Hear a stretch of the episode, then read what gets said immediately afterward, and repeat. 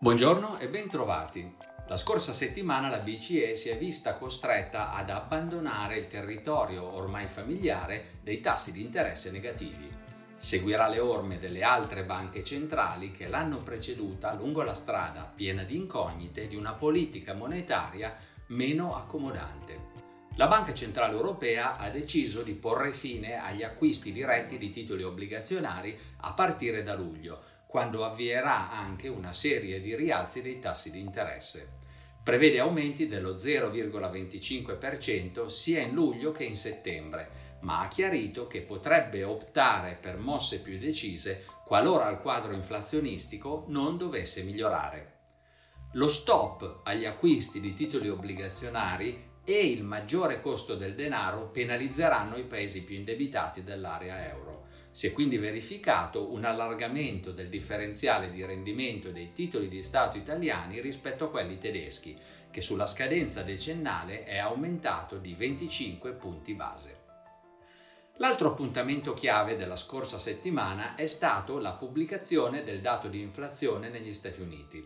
L'indice dei prezzi al consumo di maggio è salito dell'8,6% anno su anno, in accelerazione rispetto al mese precedente. Viceversa, il dato dell'inflazione cosiddetta core, che esclude i prezzi dei carburanti e degli alimentari, è risultato in calo per il secondo mese consecutivo, ma non è bastato a rassicurare gli investitori, che ora temono una risposta aggressiva da parte della Fed. Dalla Cina, nel frattempo, sono arrivate indicazioni positive. Nel mese di maggio sia le importazioni che le esportazioni sono cresciute più del previsto e l'inflazione è risultata stabile al 2,1%, un dato che lascia spazio a ulteriori stimoli monetari. L'atteggiamento più restrittivo del previsto da parte della BCE e l'inflazione americana, ancora in crescita, hanno provocato forti ribassi sia sui mercati azionari che su quelli obbligazionari. L'indice Standard Poor's 500 ha chiuso la settimana a meno 5,1%, il Nasdaq a meno 5,6%, l'Eurostock 50 a meno 4,9% e il nostro FTSE MIB a meno 6,7%. In controtendenza il Nikkei giapponese che ha segnato un più 0,2%. Anche i titoli obbligazionari sono stati colpiti dalle vendite. I rendimenti dei titoli di Stato decennali sono saliti sia negli Stati Uniti che in Germania di 23 punti base e le obbligazioni societarie hanno visto allargare i propri differenziali di rendimento rispetto ai titoli privi di rischio. Il dollaro, sostenuto dalle aspettative di ulteriori strette monetarie, si è apprezzato del 2% rispetto alla media delle principali valute. Il prezzo dell'oro è salito dell'1,1% e quello del Brent dell'1,9%.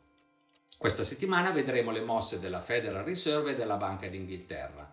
I dati più importanti saranno quelli sulla produzione industriale e sulle vendite al dettaglio di maggio negli Stati Uniti e in Cina. Rispetto agli scorsi mesi, alcuni dei rischi più temibili sembrano essersi allontanati. In Cina i contagi sono diminuiti, l'economia sta riaprendo e sono in arrivo nuovi stimoli da parte delle autorità. In Ucraina il conflitto non si è allargato e si sta trasformando in una guerra di posizione localizzata. Inoltre le principali economie, pur decelerando, risultano ancora in espansione. L'inflazione, al contrario, continua ad essere un grande rischio e finché non darà segnali di stabilizzazione, le banche centrali continueranno a inasprire le condizioni finanziarie.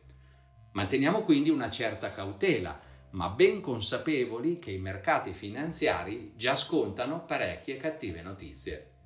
Vi ringrazio per l'attenzione, vi saluto e vi do appuntamento alla prossima settimana.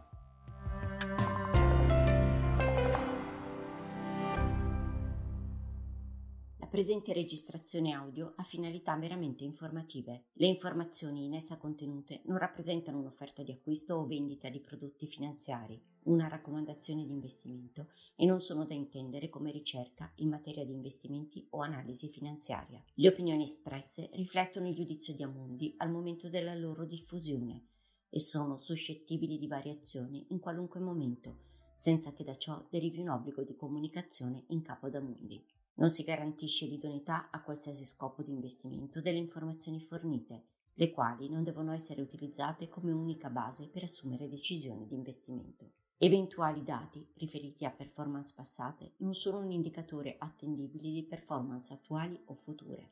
Investire comporta un sostanziale grado di rischio. L'investitore, prima di qualunque investimento, è tenuto a prendere attenta visione della documentazione relativa allo strumento finanziario oggetto dell'operazione, la cui sussistenza è disposta dalla normativa vigente. Le informazioni contenute nella presente registrazione audio non sono dirette alle US Person, così come definite nel US Regulation Act della Securities and Exchange Commission.